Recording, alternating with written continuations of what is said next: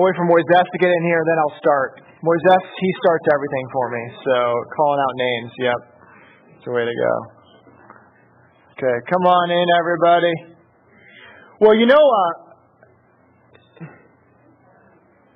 the award that people um, probably think about the most uh, when it comes to bravery, courage, pressure under fire uh, in the United States, the award that comes uh, to people's mind first usually is the Medal of Honor. Uh, the Medal of Honor is uh, given out by the U.S. military uh, for acts of valor beyond the call of duty. And really, has anyone ever seen the Medal of Honor? Has anyone seen someone wearing it? It, it kind of it commands a lot of respect and kind of awe. Uh, I was one time at CU, uh, uh, and their, their, one of their speaker was a Medal of Honor uh, recipient, and it's just kind of, it's like, whoa, this guy is, he is special. Uh, and some years they give out some, some years they don't. It's, it's very rare that it happens. Uh, they gave out one this year uh, to uh, Staff Sergeant uh, Ty Carter. And the president is usually the one that um, gives the Medal of Honor in the White House. There's quite a large ceremony for it to happen. And uh, Ty Carter received it this year in the White House uh, in August. The reason Ty received it was this. Uh, in 2009, Ty was serving in Afghanistan and uh, his uh, battalion, or actually it was just an infantry of men, just 53 of them, uh, were attacked by 300 Afghan rebels um, in the mountains. And uh, it has kind of been kind of known uh, as the Battle of Kamdesh. It started at 6 a.m. in the morning and ended at 5 p.m. in the afternoon uh, as 300 rebel Afghans attacked these 53 infantrymen. Uh, and Staff Sergeant Carter did this during this time. He went from person to person resupplying them ammunition uh, to different fighting positions. He gave first aid to uh, a wounded soldier that was right next to him. He fought off enemy troops, and he went to a place where a soldier was injured and pinned down by enemy fire. He went and rescued this soldier and brought him back to safety. During this time, he was also wounded in the battle. Pretty amazing stuff. Against 300 rebel Afghans, uh, just 53 infantrymen, um, where over half of them were injured in the battle and a dozen of them were killed. Well, we are going to see another battle today. Another great man that is entering into uh, kind of against major odds. And uh, maybe the Medal of Honor is appropriate for Gideon, uh, but uh, this is what makes it a little bit different. Um, in Afghanistan, uh, they weren't attacking 300 men, the 300 men were attacking them. Here in this story, uh, we are seeing Gideon do something insane, go against a troop or an army that far outnumbered him. He decided to go into battle to do that. So maybe the Medal of Honor isn't appropriate. Maybe it's the Medal of sheer luck for winning, uh, the Medal of stupidity, as some might see this battle, or just mad genius, you know. But the question I want to ask is, you know, Gideon didn't decide to do this himself. Instead, God told him to go into battle in this way. The question then for this morning is this Why would God reduce the Israelite army before going into battle to fight these thousands of Midianites? Why would he reduce the Israelite numbers before deciding to go into battle? What was the purpose of this? And what does it communicate to us today? Well, let's read the passage and find out. It's a little long. Um, I decided not to break it up. I decided to read the whole thing through. It's chapter 7. So here we go. Uh, my wife told me I need to make sure I say this. I say Jerubbaal. Baal, I say Baal instead of Baal. Okay, I say that that way because that's how my Hebrew professor told me I should say it in seminary. So um, if you're like, wow, he pronounces things wrong, that's how they told me to say it. So that's why I'm saying it that way. Okay? Okay. There we go. Okay.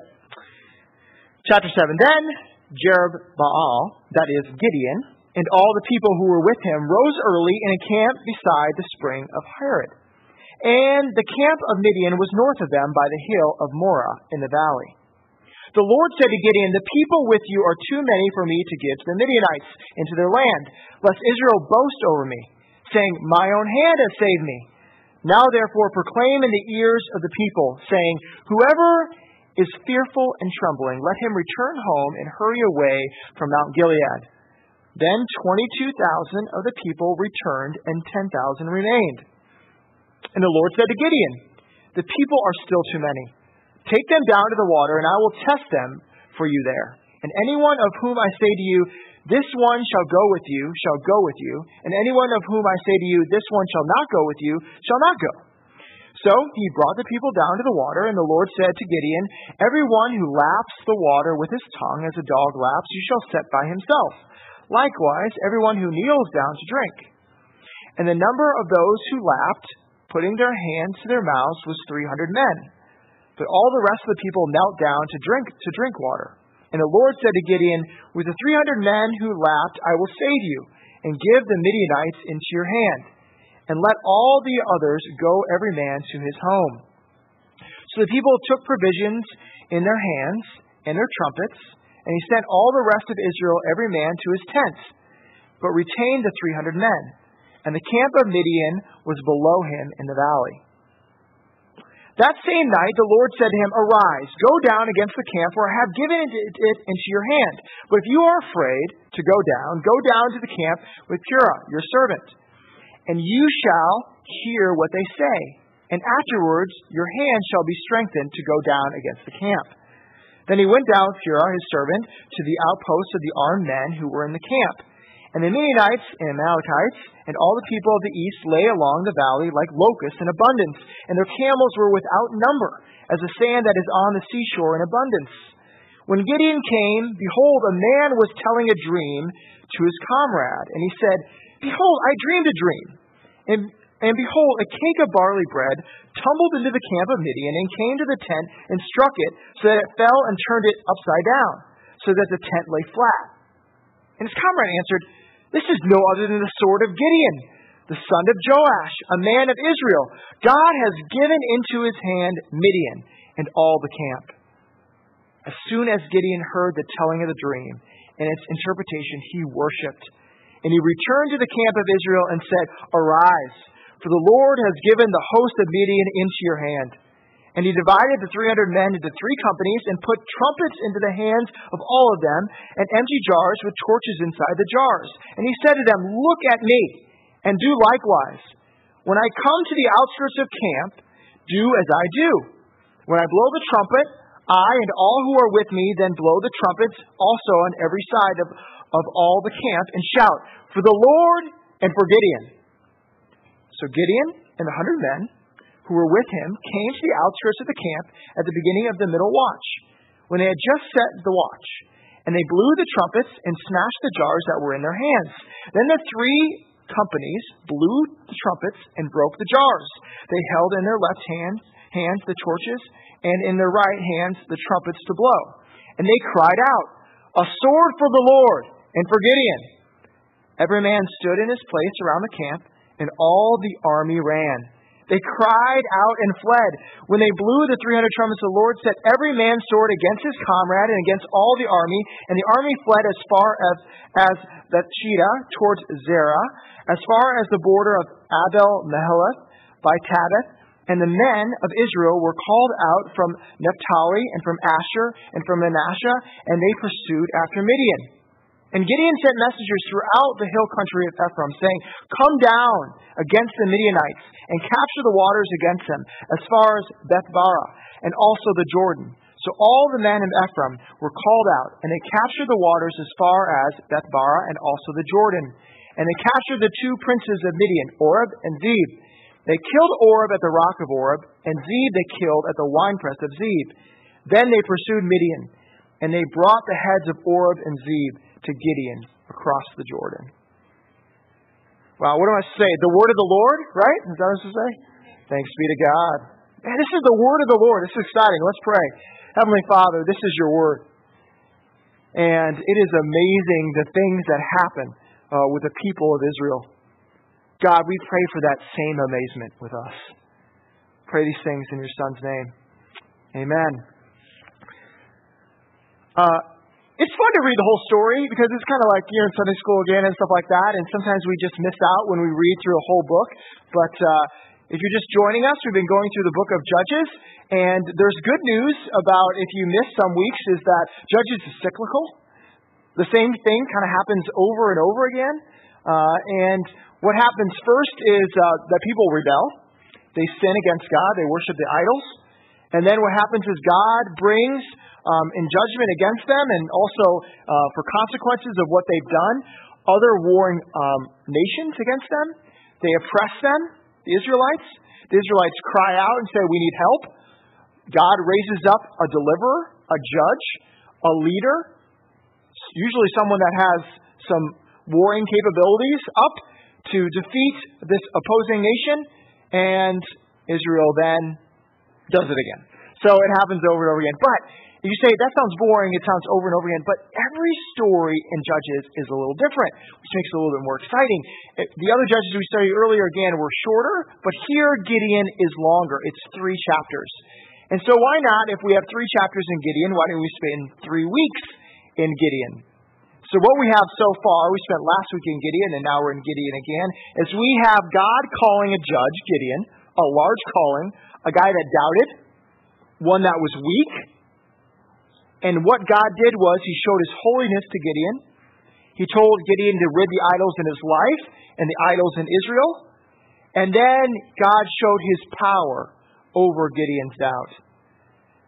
So that was all the calling. But here in chapter 7, this is where the rubber meets the road, okay? Here is where it gets good, right? If there's a story you probably remember in Sunday school, this might be it. And here we have 135,000 Midianites have crossed the Jordan. If you're wondering where that is, chapter 8, verse 10. 135,000 crossed the Jordan. And what are they going to do like they've done the past seven years? They're going to raid Israel. They are going to take their land, their crops, their livestock, all these things so the Israelites hide in caves. They just do this over and over again. And so, so Gideon has raised up his own army, his stellar army of how many?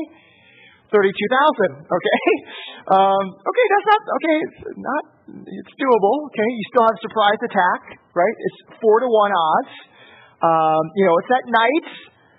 Okay, maybe 32,000 can go against 135,000. You know, it could happen. But we see God has other things in mind than using the full 32,000. Uh, if you remember the story of Gideon in your Sunday school days, or maybe you've heard a sermon Gideon, I have, and uh, these are kind of sometimes how the sermons go or my Sunday school lesson go. And this is kind of what I got from it. And so I'm going to give the Sunday school interpretation and application first, and then why I don't think it's probably the best interpretation, okay? So uh, the Sunday school lesson usually works like this. The three to five or three to whatever principles, uh, leadership principles of Gideon to winning a battle. Okay? So the leadership principles of Gideon and how to win a battle in your life. That's kind of how it goes. So step one of uh, this sermon would look like this. I'm going to get rid of the people that don't want to be there. Okay, so what happens? If you want to be a good leader and apply this like Gideon would and apply it to your life, you got to do this. You got to take the people that in your life or in your business or in your home and you got to say, okay, who's afraid? Who's scared? If you're scared and you don't want to be here in the workplace or wherever it might be, if you're a good leader, you'd say, you know what? You can use your gifts elsewhere. Okay? It works a little bit like that, right? So that's what Gideon did, right? He took 32,000 people, and then he said 22,000 people that were scared. God said, if they're scared, let them go. So they leave. Now, sorry, it's still a side note. But if I was the 10,000 people that remained and I saw 22,000 people leave, I might become one of the scared people, the 22,000 when I see them go. But I don't know. So, principle number one of being a good leader is um, see who wants to be there and who doesn't, and people that don't want to be there, let them go. Okay? So, step two of being a good leader, you got to find really a good equipped leaders. Okay? You just can't have anyone. You got to have the ones that are ready for battle that show it. So, what does Gideon do? By God's prompting, he takes the 10,000 that remain and they go to the water, and uh, two things happen, uh, three things happen to what people do. One is that some people kneel all the way down and, and come like this, and uh, don't laugh, but maybe laugh with their tongue like this. They're kneeling. And then there's the, some people that kind of sit like this and take their hand and go like this and bring it to their mouth. In some of the church interpretations I've seen and said is that, you know, the people, what God was doing is the ones that went like this and lapped it up like this, is that they were ready. You know, they had their sword there. You know, they were looking ahead. They weren't all the way down like this, lapping with their tongue. So the principle here is you've got to have people that are ready to go with you in battle. Okay? That's principle number two. And then principle number three is this. You should develop a unique winning strategy and stick with it. Okay? That's the principle of being a good leader, like Gideon. So what does Gideon do? His, his strategy is this. I'm going to take the 300 men. They're not even going to have a sword. They're going to have a torch, in, a jar in one hand, and they're going to have the trumpet in the other. We're going to attack them at night, and what we're going to do is we're going to attack them when they're changing, um, you know, uh, watchmen. So bear with me at what this looks like. So there would be watches at night, and some of the army would sleep, and the other part of the army would watch over. And on the switches, those men would come back to the tents and wake up the people that were sleeping to go.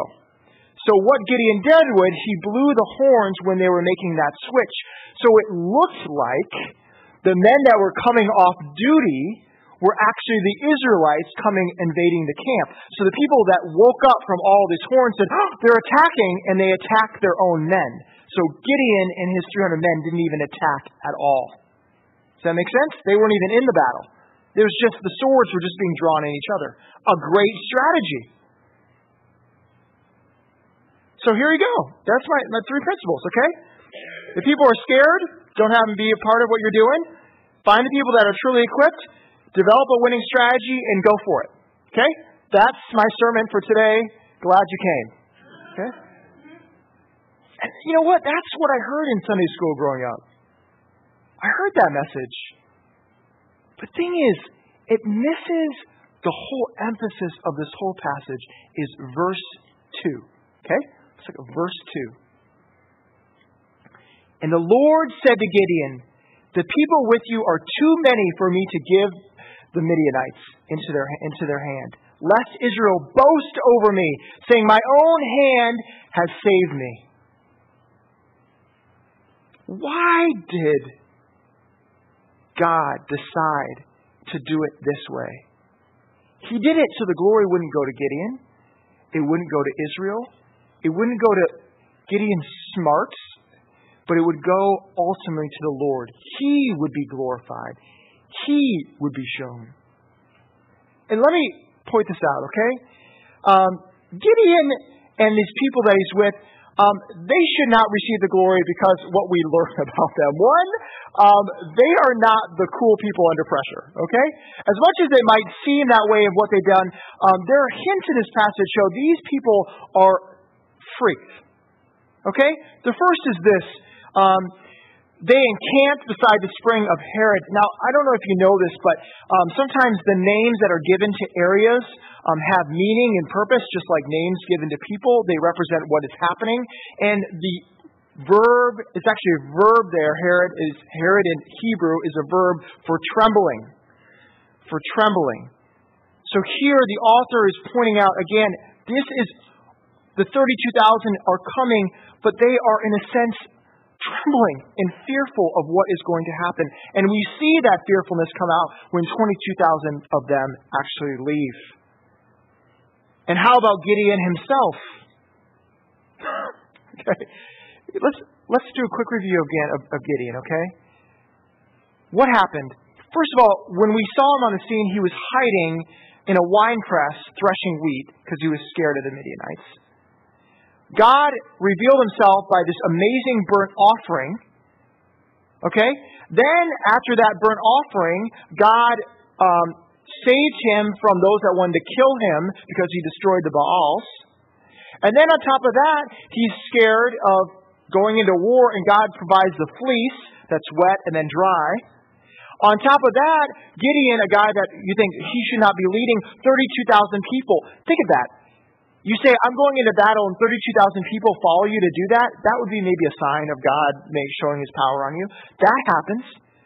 All of these happens to Gideon. All of these revelations to him. And what still happens? God says, if you're still afraid, Gideon, if you're still afraid, you can go down with your servant and go hear, not from my mouth, but from the mouth of the Midianites, that I will give these people into your hands. So even Gideon himself is scared and frightful. Here's the thing with God He's done this judge thing four times, okay? He's done it multiple times. And in the midst of doing this multiple times, of bringing a Savior, bringing someone that would um, help them, they still wander from Him. God is trying to say to Israel, I am in control here. Not the other gods, not the other nations. I am in the one that is in control. And you should boast not over your own skills, your own abilities. You should be boasting in me. Some of us might say God sounds like an approval hound. Why does God need praise? Why does he need boasting? God is saying because worshiping and boasting in anything else will lead you right back to where you are and where you were. God is saying if you boast in your own skills, if you boast in the mighty warriors of Israel, if you boast in Gideon, if you praise those things for being delivered, it will just lead you back into this cycle again. But instead, if you praise me, you worship me, and you glorify me, then you will have contentment, then you will be free, then you will be able to put your accomplishments and failures within the right light. Uh, there's been an article recently that's kind of made its way around the blogosphere, and uh, it's an article about um, millennials. Sorry, I pick on millennials a lot because I'm one of them, and I know I have some of them among you. So, uh, those that are older that have kids as millennials, here's your chance to, to beat it in them. Okay, right? Okay. So. Millennials are people born from 1978 to the mid 90s. Okay? And uh, the article is about um, trying to find out why, the statistics show why millennials are so unhappy and depressed, which is becoming a major problem. Okay? Um, just look at how many drugs are prescribed. But um, millennials are unhappy and depressed. And uh, this author. Uh, uh, gives some reasons why millennials are depressed and unhappy. Uh, she starts by saying that uh, millennials are delusional. Okay, uh, they've been grown up being taught this: you are really special. Okay, you are unique. You know, um, it's kind of the the boomer generation. They gave us this idea that we're we're okay and we're, we're loved and we hold their hand and you are just you just you're amazing just for who you are. And this is kind of a message that's been taught from our culture. Like you just put your heart to it, you can do anything you want. Our parents tell us this, and we say, yeah, we can. You did as boomers, you got more than you expected. We can expect the same thing. But then what happens when we go to our first jobs, right, out of college? Um, our bosses tell us we're not as special as we think. Um, uh, we get criticized. Um, the idea that just follow your passions um, doesn't work as well when you're just doing data entry. You know, where's my passions? Where's it getting me? And then on top of that, you go to Facebook and you see your other friends posting pictures of how well their life is going, which is an exaggeration because they only post what's good, right? And you get even more depressed at this point. Okay, their life is going well. I'm in this place that I was told I was special. My boss doesn't really think I'm special. This job isn't very special. And it just, all these things are piling on top of each other and it's just making it worse and worse.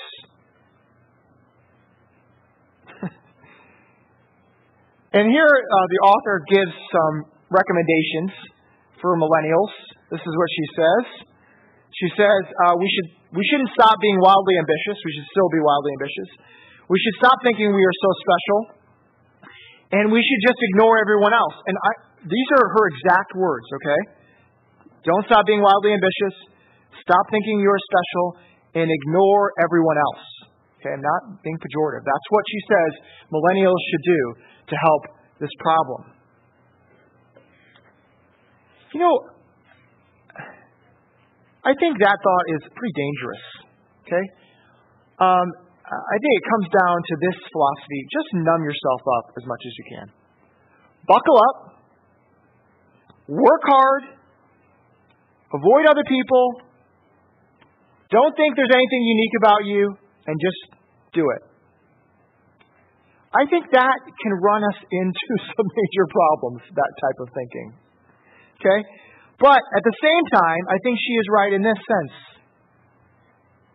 that our specialness, millennials, our uniqueness, when we find it in ourselves, in our abilities, we realize that it fails us. Does it not? We are not so special. We are not so unique in our own. Our skills and our gifts, they won't provide what we imagine our head they can. God is trying to say in this passage, I think He is trying to say to us, when you boast in yourself, when you find pride in your own abilities, it will lead you to ruin. But if you find glory in me and you see the way that I work in your life, you'll be able to take the criticism that comes your way and know that I'm using it for my glory, and you'll be able to take the praise in your way and not go to your head to know that, listen, I am working. Give glory to me, because there will come a time where you'll be taken off that pedestal. But again, the idea of numbing, the idea of, you know, the best way the millennials should do is just buckle, go forward, ignore everyone else, you can do it on your own, is not what God does here.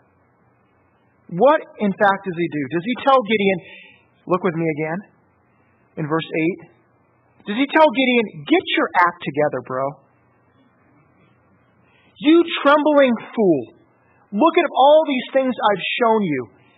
Can't you believe me at all? Does God say that? No. You know, I say that. I say, no, he shouldn't bring his friend down there to go find out. I say that. Get with it, man. No, but God doesn't. He says, verse 9, sorry, that same night the Lord said to him, Arise, go down against the camp, for I have given it into your hand. But if you are afraid to go down, go down to the camp with Purah your servant, and you shall hear what they say, and afterwards your hands shall be strengthened to go down against the camp. God takes the initiative to give Gideon assurance. He says, Here's a way that you can show, I can show you that I will provide for you. Even more that, his kindness shows that I will provide a friend that can go with you into this fearful place.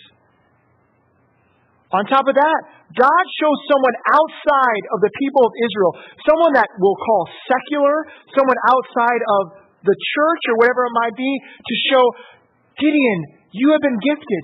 You have this. You can do this. By showing him, once again, that these people have had a dream that God placed in their mind that Gideon would deliver them. God is patient with Gideon. All of these things God shows for his assurance to him.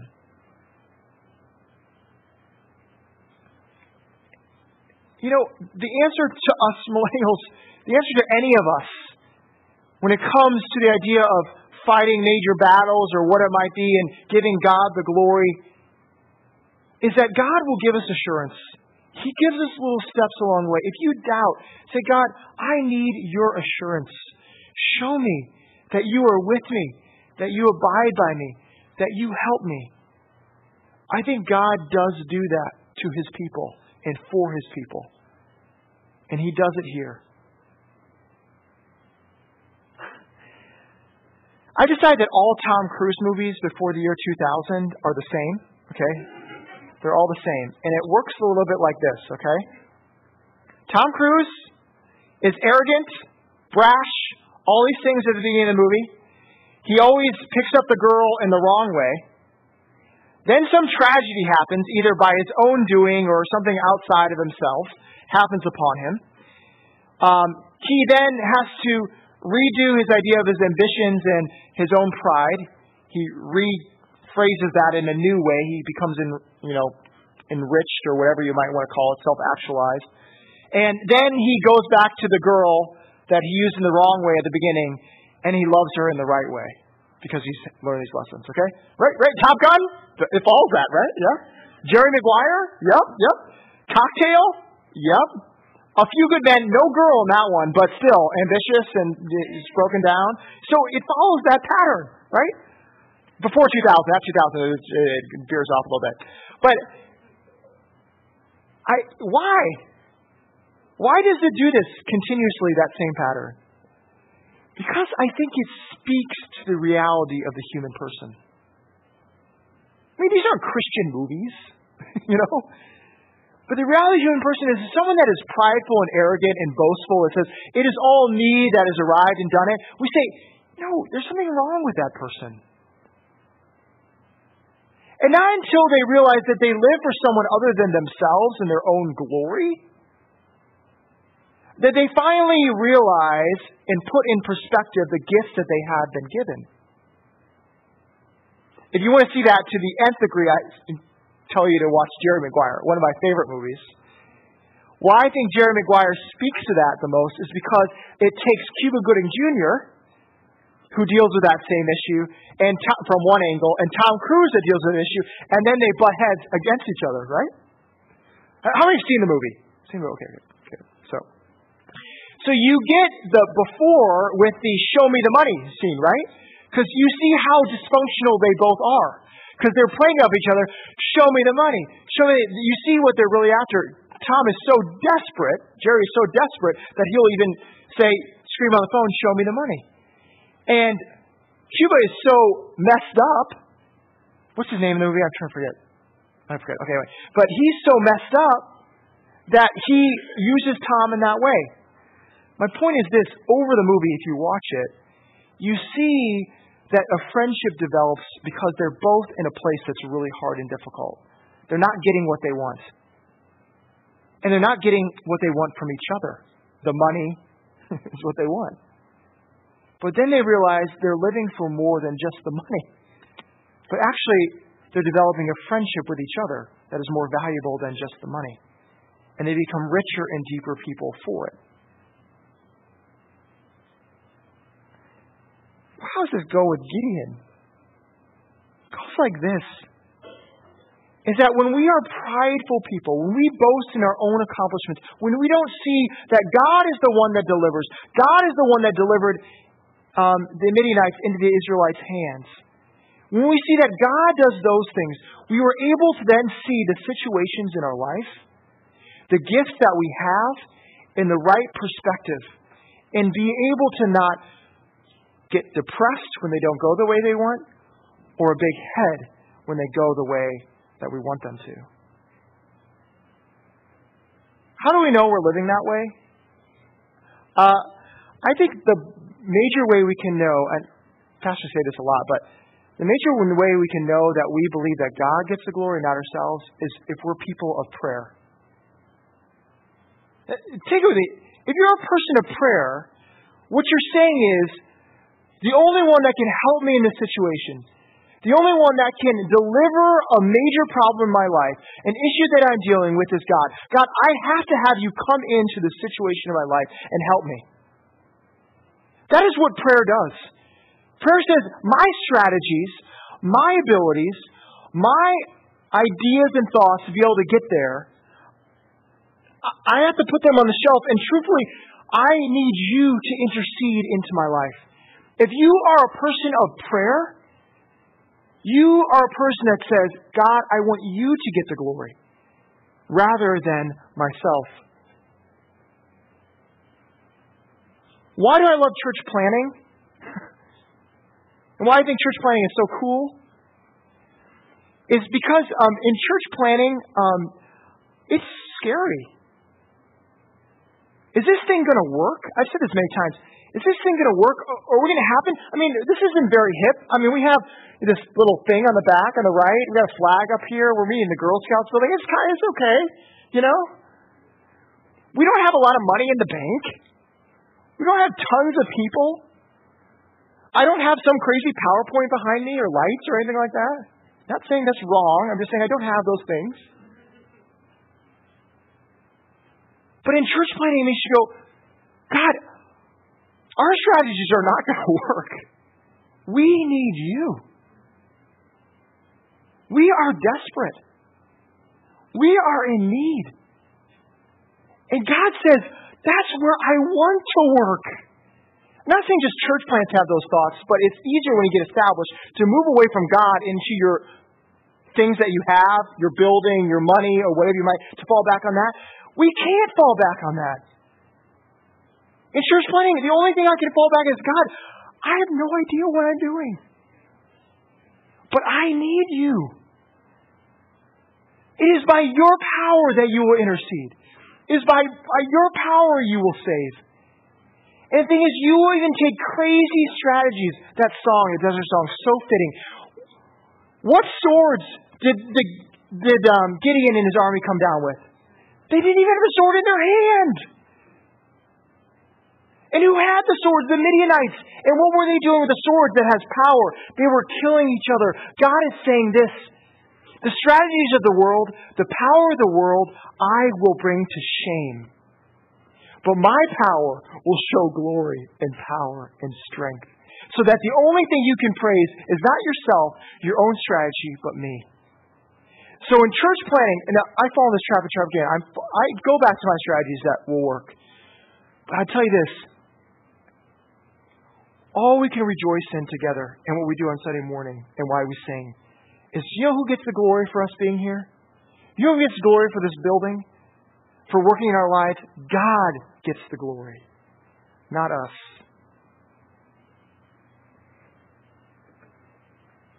Ty Carter the invincible man, the Medal of Honor winner, one draped with invincibility, right? The Medal of Honor, right? Do you know he is the first Medal of Honor recipient to admit, I have post traumatic stress disorder? That was, you might not think that's a big deal, but that is shame among many to admit that. And for a Medal of Honor recipient to admit, I am depressed, even to the point that I want to take my life because of what I experienced, he admitted that at the ceremony. And I think it shows us this. Ty's power and his ability, it can't from, come from his strength. It can't come from his bravery. It can't come from his valor. Because those things will fail. Truthfully, those things did fail because he himself is weak. Um, we're going to take communion, and I think it, communion is a representation of that exact message. Twelve guys, twelve guys sat with Jesus, and you know what they said? They said, Jesus, I can take that cup. I can go all the way to the cross. I will not deny you. I will go all the way there for you. How many of them went with Jesus? How many of them went? Zero. Zero. And then when Jesus came back, he say, You lazy bums? I said that before. No. He said, I still love you and I care for you. I am your assurance. What does this show?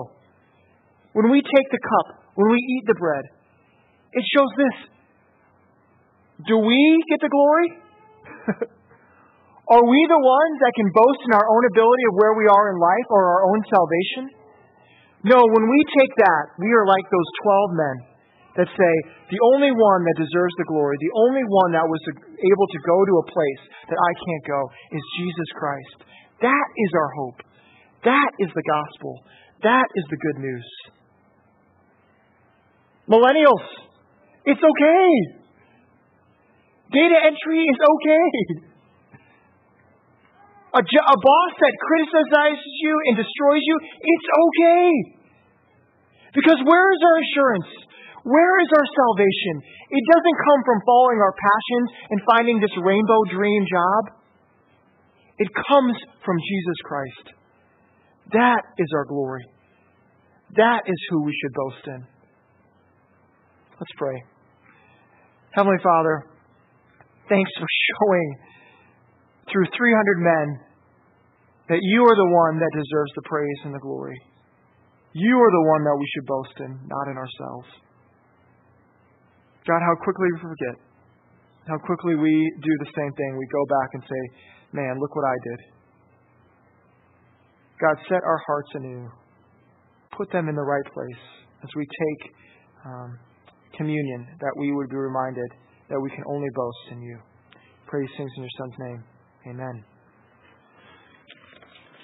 Well, let's uh, continue in worship as we take communion. I, um, I'm going to ask someone to get the kids because I want them to be here while we take communion.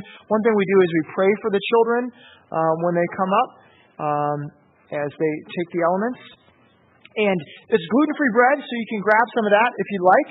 Um, and uh, we'll take it and then we'll come back to our seats. There's grape juice on the outside, white grape juice, and wine in the middle. And again, we'll we'll come up front, we'll walk forward, take the elements, and then go back to your seats, and then we'll all uh, partake together. Again, you might not be there. You say, you know, Dan, I can't boast in God. I don't know if I can boast in Him. If you're there, if you're saying that, that's okay. This is a place where you can process. I don't think you should be there all the time. I think you should get out of that. And I'd love to talk to you about that. But if you're there, don't come up. Don't come forward and take these.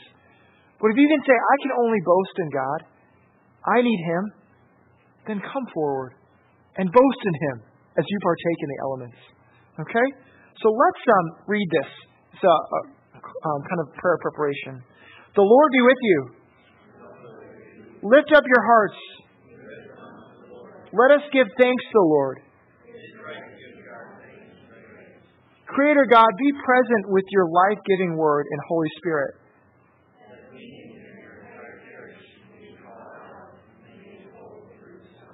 Grant that all who share the communion of the body and blood of your Son may be united in him.